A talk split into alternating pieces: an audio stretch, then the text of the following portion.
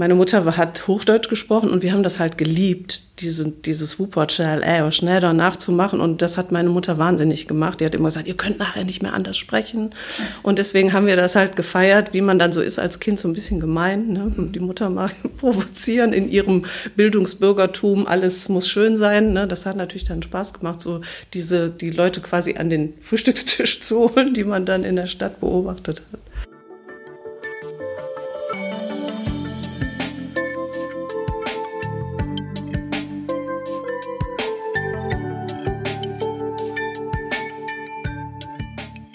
Ja, willkommen zu unserem WZ-Podcast Unter der Oberfläche. Mein Name ist Monika Werner-Staude und ich bin in der Redaktion der Westdeutschen Zeitung in Wuppertal für die Kultur zuständig. Ja, wie fange ich jetzt an? Ich fange einfach mal mit einem weiblichen Vornamen an. Und der heißt Dörte. Soweit, so gut. In Wuppertal ist das aber noch längst nicht damit getan, denn in Wuppertal assoziiert man sofort Heckinghausen, Barmen und vor allen Dingen Barmer Küchenoper. Und diese Küchenoper ist dieses Jahr, das muss man sich mal auf der Zunge zergehen lassen, schon 30 Jahre alt. Und Dörte heißt Dörte Bald. Und Dörte Bald hat in diesem Jahr den Springmannpreis erhalten. Also lassen Sie uns über Dörte und Dörte Bald sprechen. Wie ist es denn zur Dörte aus Heckinghausen gekommen? Ja, genau. Das ist das eigentliche Jubiläum. Das ist nämlich 30 Jahre her, dass ich zum Geburtstag meines Bruders, der 29 wurde, habe ich ihn eingeladen nach Heckinghausen zur Kirschblüte in einen Park, der gerade richtig schick geworden ist, aber der vor 30 Jahren eigentlich so der schlimmste Ort war, den man in Heckinghausen finden konnte. So ein ganz ärmlicher Park mit einem sehr großen Männerklo und ansonsten war da nicht viel. Und da habe ich gedacht, das ist der Ort und habe mich sozusagen als eine Heckinghauser Hostess verkleidet im violetten Strickanzug meiner Mutter, Größe 36. Ich würde mal sagen, ich habe mindestens 40. Und dann hatte ich eben, den Seitenscheitel, das Klemmerchen, die Brille und Dörte war geboren. Und so habe ich meinen Bruder dort empfangen und es gab auf einem Campingtisch Knackwürstchen und Bier. Und ja, und dann ging es weiter, dass er mit seinem Comedy-Duo Andi und Olaf einen Auftritt hatte im Ottenbrucher Bahnhof. Und da haben die beiden mich gefragt, ob ich dort sozusagen im Publikum sitzen kann, in diesem Outfit und eine CD gewinne. Und dann haben sie gesagt, und gewonnen hat Dörte aus Heckinghausen. Das heißt, die beiden haben sozusagen den Slogan geboren. Genau.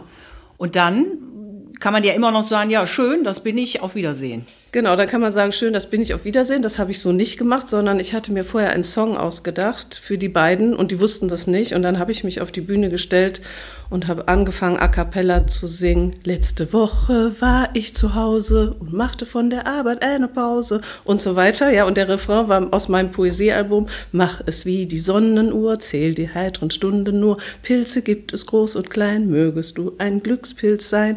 Und die Band, es gibt's irgendwo auch noch auf einem Video, alle waren so, oh Gott, was ist das? Und die Band verkroch sich hinter ihren Instrumenten und alle haben sich fremdgeschämt. Und das war der Moment, der mir so richtig den Kick gegeben hat. Und da dachte ich, so mache ich weiter. Weil am Anfang war es viel Fremdschämen. Was macht die da? Wie peinlich ist das denn? Warum macht die sich denn hässlich?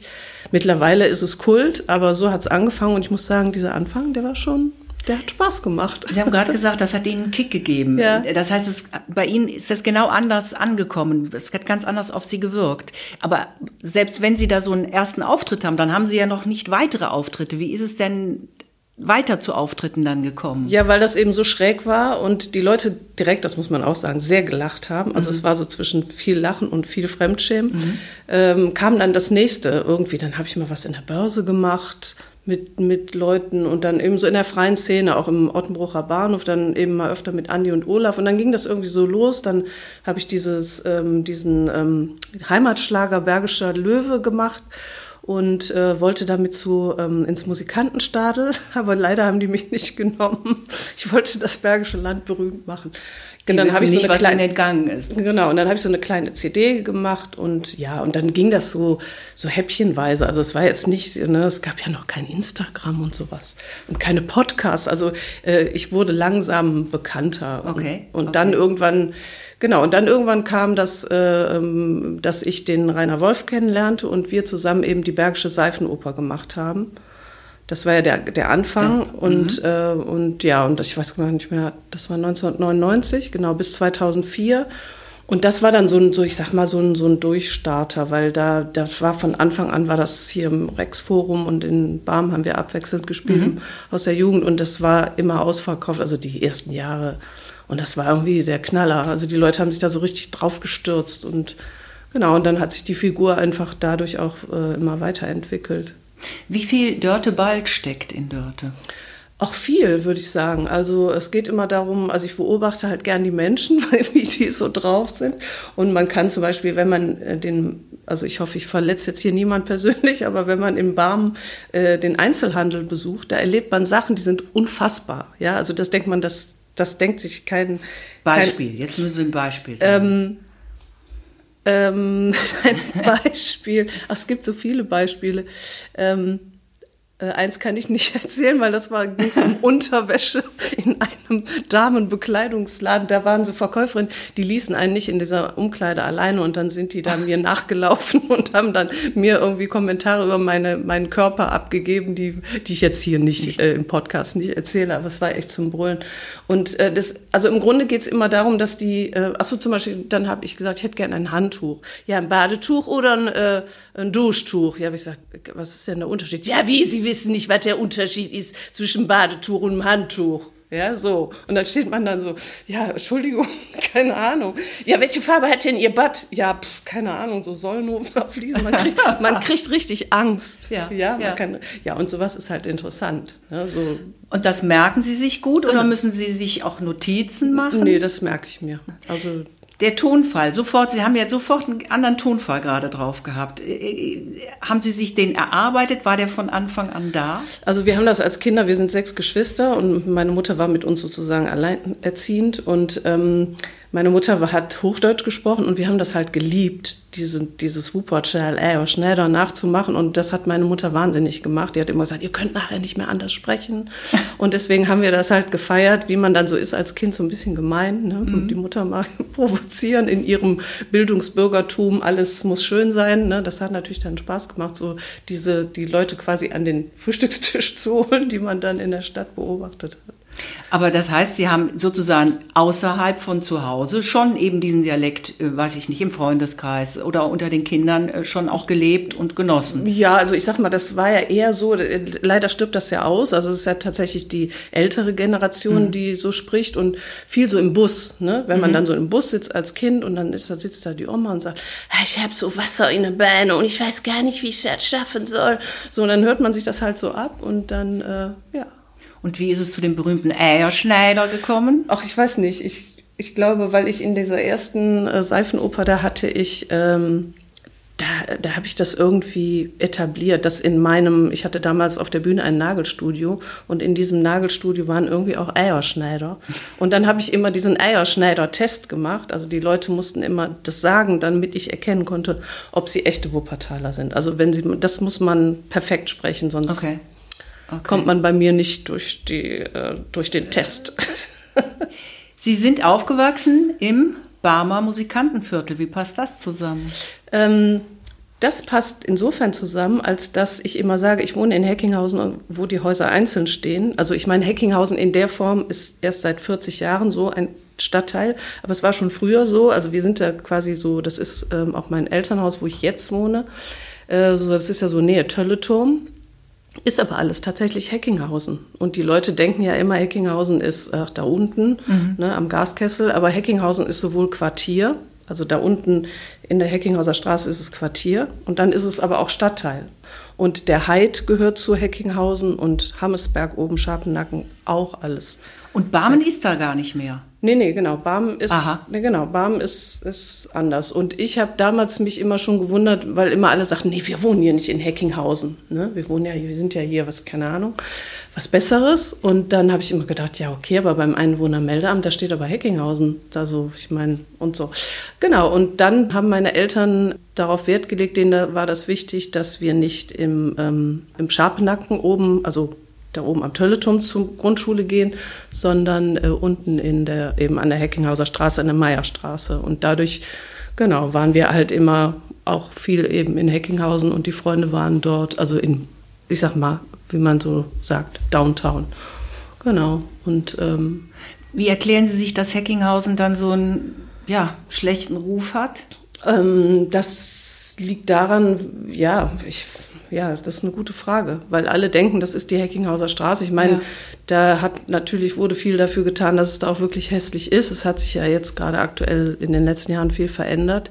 Und es liegt daran, dass die Leute, die da oben wohnen, sich halt zu schön, zu fein, zu sonst was sind, sich mit diesem Teil von Heckinghausen zu identifizieren. Und das ist immer so mein innerer Auftrag. Ich engagiere mich ja auch in Heckinghausen.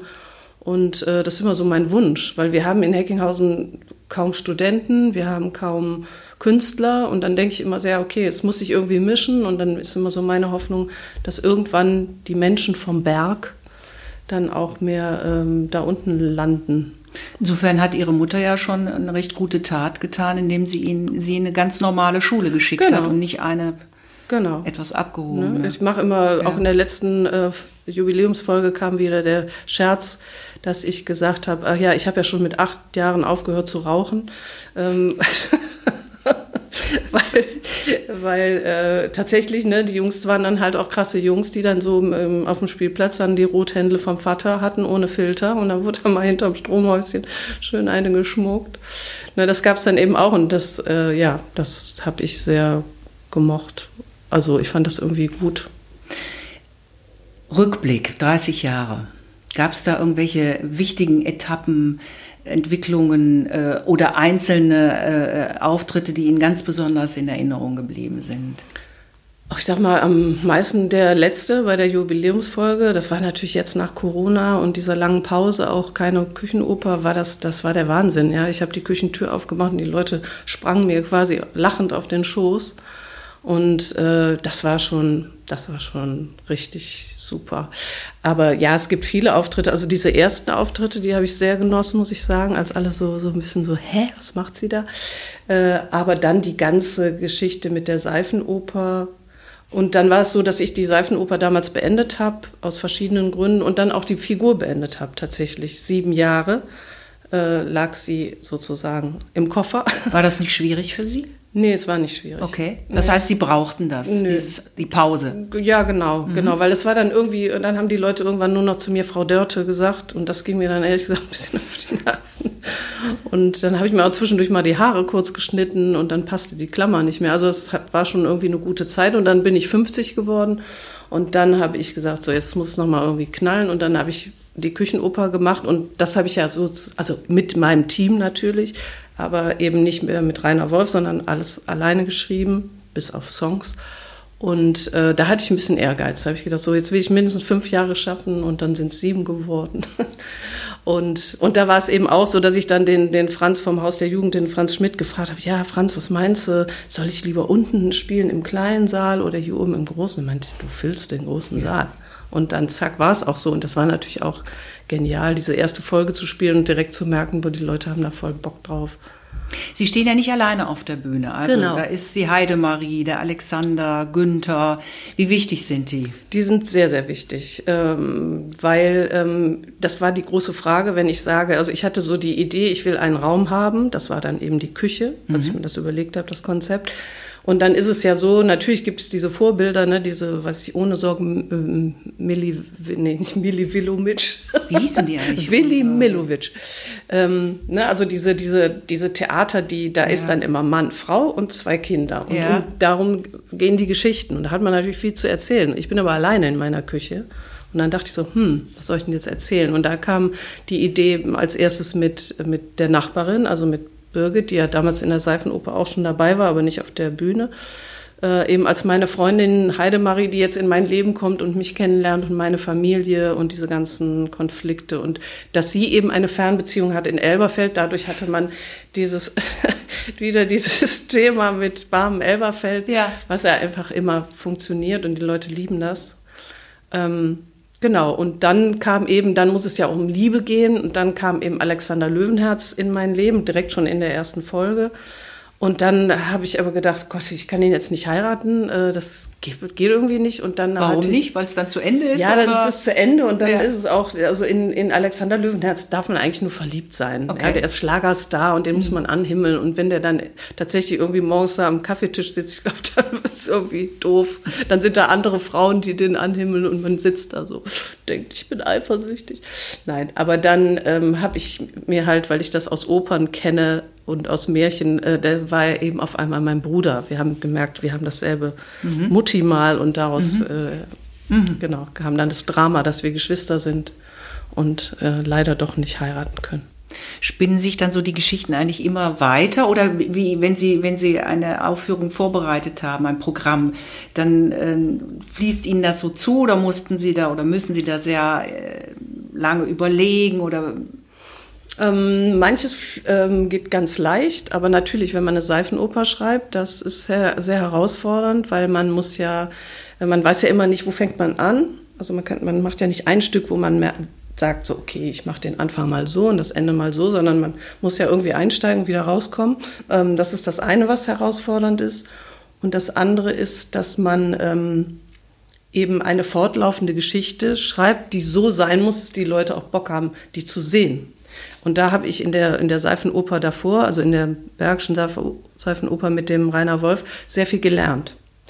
Weil die Leute haben mit den Füßen entschieden, ob sie das jetzt noch gut finden oder nicht. Und immer meistens war es so, wenn man dachte, so, ja, jetzt nehmen wir mal den Gast dazu und machen mal irgendwie diese Storyblase, das hat nicht funktioniert. Die Leute wollen immer sehen, wie geht's mit den Gefühlen weiter. Ja, wenn man jetzt denkt, so, ach, das ist jetzt mal eine trashige Geschichte, das kann man machen als punktuell, aber wenn man muss die Leute, und das ist eben das, was ich eben nicht richtig zu Ende erzählt habe, dieses, wie viel Dörte Bald ist in der Figur, dieses Emotionale ist halt für mich total wichtig. Ja, also wie hole ich die Leute ab? Was kennt jeder? Also was die Leute bei mir lieben, ich spiele mit meinem Winke-Winke-Arm, ja. Alle so, oh Gott, und da muss ich hier und definierte Muskeln und so, und ich halte den hoch und schwenke den ausgiebigst, ja, und saug auch selber mir Fett ab und so. Und das lieben die Leute einfach, weil jeder weiß, diese Körperkult oder dieses Thema, ja, ich bin verliebt und finde keinen Mann und so. Und dann eigentlich nah am Menschen. Ganz nah am Menschen, das ist das, was ich liebe, genau. Inwiefern sind denn Gäste wichtig? Die sind total wichtig. Die bringen eine Farbe und die bringen oft was mit musikalisch. Ne? Ich hatte ja viele durch die Musikhochschule, auch viele Studierende haben ja auch mitgemacht. Und dann kann man eben neue Figuren reinschreiben, die so ein bisschen schillernd sein können. Zum Beispiel hatten wir einmal den Matthias Göbel, der spielt also ein Schlagzeuger, der sehr, sehr gut Vibraphon spielt. Und der war dann eben unten an der Rosenau, gab es einen Campingplatz, Wupperperle. Und er war dort der einzige und erste Gast mit seinem Wohnwagen. Und dann hat er immer da sein Vibraphon gehabt. Das war auch sein Grill. Ja, das heißt, er hat da drauf Musik gemacht und die Birgit hat dann so große Würste gebastelt, die dann da drauf lagen und die wurden dann von ihm gewendet und so. Also so konnte man einfach sein Instrument dann gleichzeitig als Requisit in die Bühne integrieren, und zwischen ihm und mir war dann so ein bisschen so ein Anbändeln und so, und die Leute sind dann damit beschäftigt, ja, kriegt sie den jetzt und will sie den und nee, der ist nichts für die und so, ne? Dann wird's spannend. Aber Stichwort Musikhochschule, das muss natürlich irgendwo auch mal erwähnt werden, denn Dörte Bald ist ja studierte Musikerin, ne? Genau. Das ist sozusagen ihr Zweitleben oder das Erstleben? Das ist eine gute Frage. Ich mache ja so viel, was ich eigentlich, das hört sich jetzt doof an, aber was ich eigentlich nicht gelernt habe. Also ich bin gelernte Musikpädagogin, Gesangslehrerin und mein Lehrauftrag in der Musikhochschule ist aber Sprecherziehung, weil ich das als Fach hatte und das sehr, sehr geliebt habe, und als meine Lehrerin, also Dozentin ging damals, habe ich mich dafür beworben und sie hat mich auch vorgeschlagen, dadurch habe ich diesen Lehrauftrag bekommen, genau, und bin da eigentlich eben nicht musikalisch unterwegs, und dann habe ich auch ein bisschen Oratorium und sowas gesungen, so klassischen Gesang. Aber ich weiß nicht, andere waren schneller, besser, höher, schöner. Nein, Quatsch. Aber ich habe es nicht in dem Sinne verfolgt, wie man das dann verfolgt ist. Genau, und habe dann immer so meine Nischen gefunden. Und klar, ich singe ja auch in der Küchenoper. Ne? Eben, Sie singen ja auch gerne. Genau. Ja, man wird jetzt nicht unbedingt, gebe ich zu, an Oratorium denken, eher so Richtung Schlager. Genau. Aber ich denke, Ihnen gefallen auch Schlager. Das, genau. Sonst kann man das ja nicht machen. Genau. Ja? Das ist auch schön. Genau. Sie haben auch mal einen Ausflug in die Oper gemacht.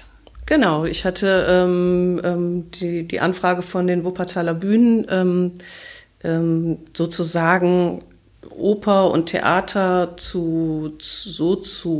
vorzustellen und darzustellen, dass auch Leute, also ich sag mal mein Publikum, was ja in der Küchenoper ist, das sind Menschen, die gehen nicht unbedingt, also es ist ja sehr gemischt, das Publikum, aber ein Großteil geht nicht in die Oper oder nicht ins Theater. Und die Idee war, wenn ich da auftauche sozusagen bei den Wuppertaler Bühnen, dass sich das so mehr so mischt. Und da habe ich eben damals, ich weiß nicht, ob es 2 Saison war, auf jeden Fall diese Dörtes-Bühnenschau gemacht und immer jeweils ein Theaterstück und eine Oper vorgestellt. Genau. Warum wurde das beendet? Das wurde beendet einmal, weil ich meine Pause gemacht habe. Also ich habe ja im März 2019 habe ich ja gesagt, so okay, ich höre jetzt mit der Küchenoper auf. Und dann habe ich auch mit Radio Wuppertal, da habe ich auch jede Woche so einen kleinen Beitrag gemacht. Das habe ich eben alles da auch wieder gestoppt und habe dann auch da gesagt, dass ich das beende. Und ich muss sagen, es war ein sehr aufwendiges Format. Also super, aber das geht ja immer darum, dass ich erstmal die Oper selber kennenlerne, ja, und dann auch die Inszenierung kennenlerne und dann das Ganze übersetze in Dörte aus Heckinghausen und dann so übersetze, dass die Leute das auch lustig finden oder unterhaltsam, ne? Und das war sehr aufwendig und dafür, muss ich auch sagen, war es nicht so sehr gut bezahlt, das muss man einfach auch mal sehen. Und es war dann für mich ein bisschen zu viel Arbeit irgendwie. Also ich kann mich noch entsinnen, dass es dann Leute gab, die nicht mehr verstanden, wo ist denn jetzt die Oper? Die Küchenoper. Die Küchenoper blieb natürlich da, wo sie war, aber dann irgendwo irritiert waren, wie ist sie jetzt im Kronleuchterfoyer oder wo ist die jetzt? Da hatte ich ja mein Wohnzimmer im Kronleuchter. Genau, das war das Wohnzimmer. Mit tannengrünen Sesseln. Ja. Genau. Und es war ein sehr interessanter Ausflug, aber eben ein Ausflug. Und dann kam Corona oder kam vorher die Vorbereitung auf Engels? Engels war noch in Planung, also es war klar, ich höre ja auf, also deswegen kam jetzt Corona, war jetzt für mich nicht so der große Einbruch, weil ich den ja vorher selber schon inszeniert hatte sozusagen. Und dann war aber Engels war noch auf dem Schirm und das war dann auch so, ne, das haben wir glaube ich 2-mal verschoben. Und zum Glück dann eben letztes Jahr im Oktober aufgeführt und das war auch für mich persönlich ein ganz großer Highlight, also auch im Machen.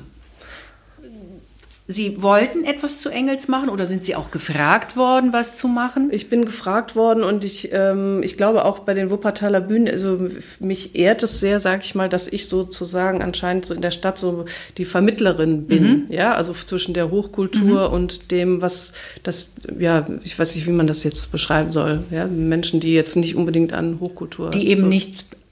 normalerweise zu den Bühnen gehen wahrscheinlich. Ne? Oder die eben in diesem ganzen Engelsprogramm vielleicht Schwierigkeiten haben, etwas zu Zugang finden, was jetzt nicht intellektuell ist und so. Und da war die konkrete Anfrage, ob ich das mache. Und dann war das eben eine mega Herausforderung, weil es ein bisschen ähnlich wie bei der Bühnenschau bei Oper und Theater, ich musste ja erstmal selber, natürlich hatte ich ein bisschen Ahnung von Engels, aber nicht wirklich. Und vor allem musste ich da herausfinden, was kann ich denn in meiner Küche von dem erzählen? Ja.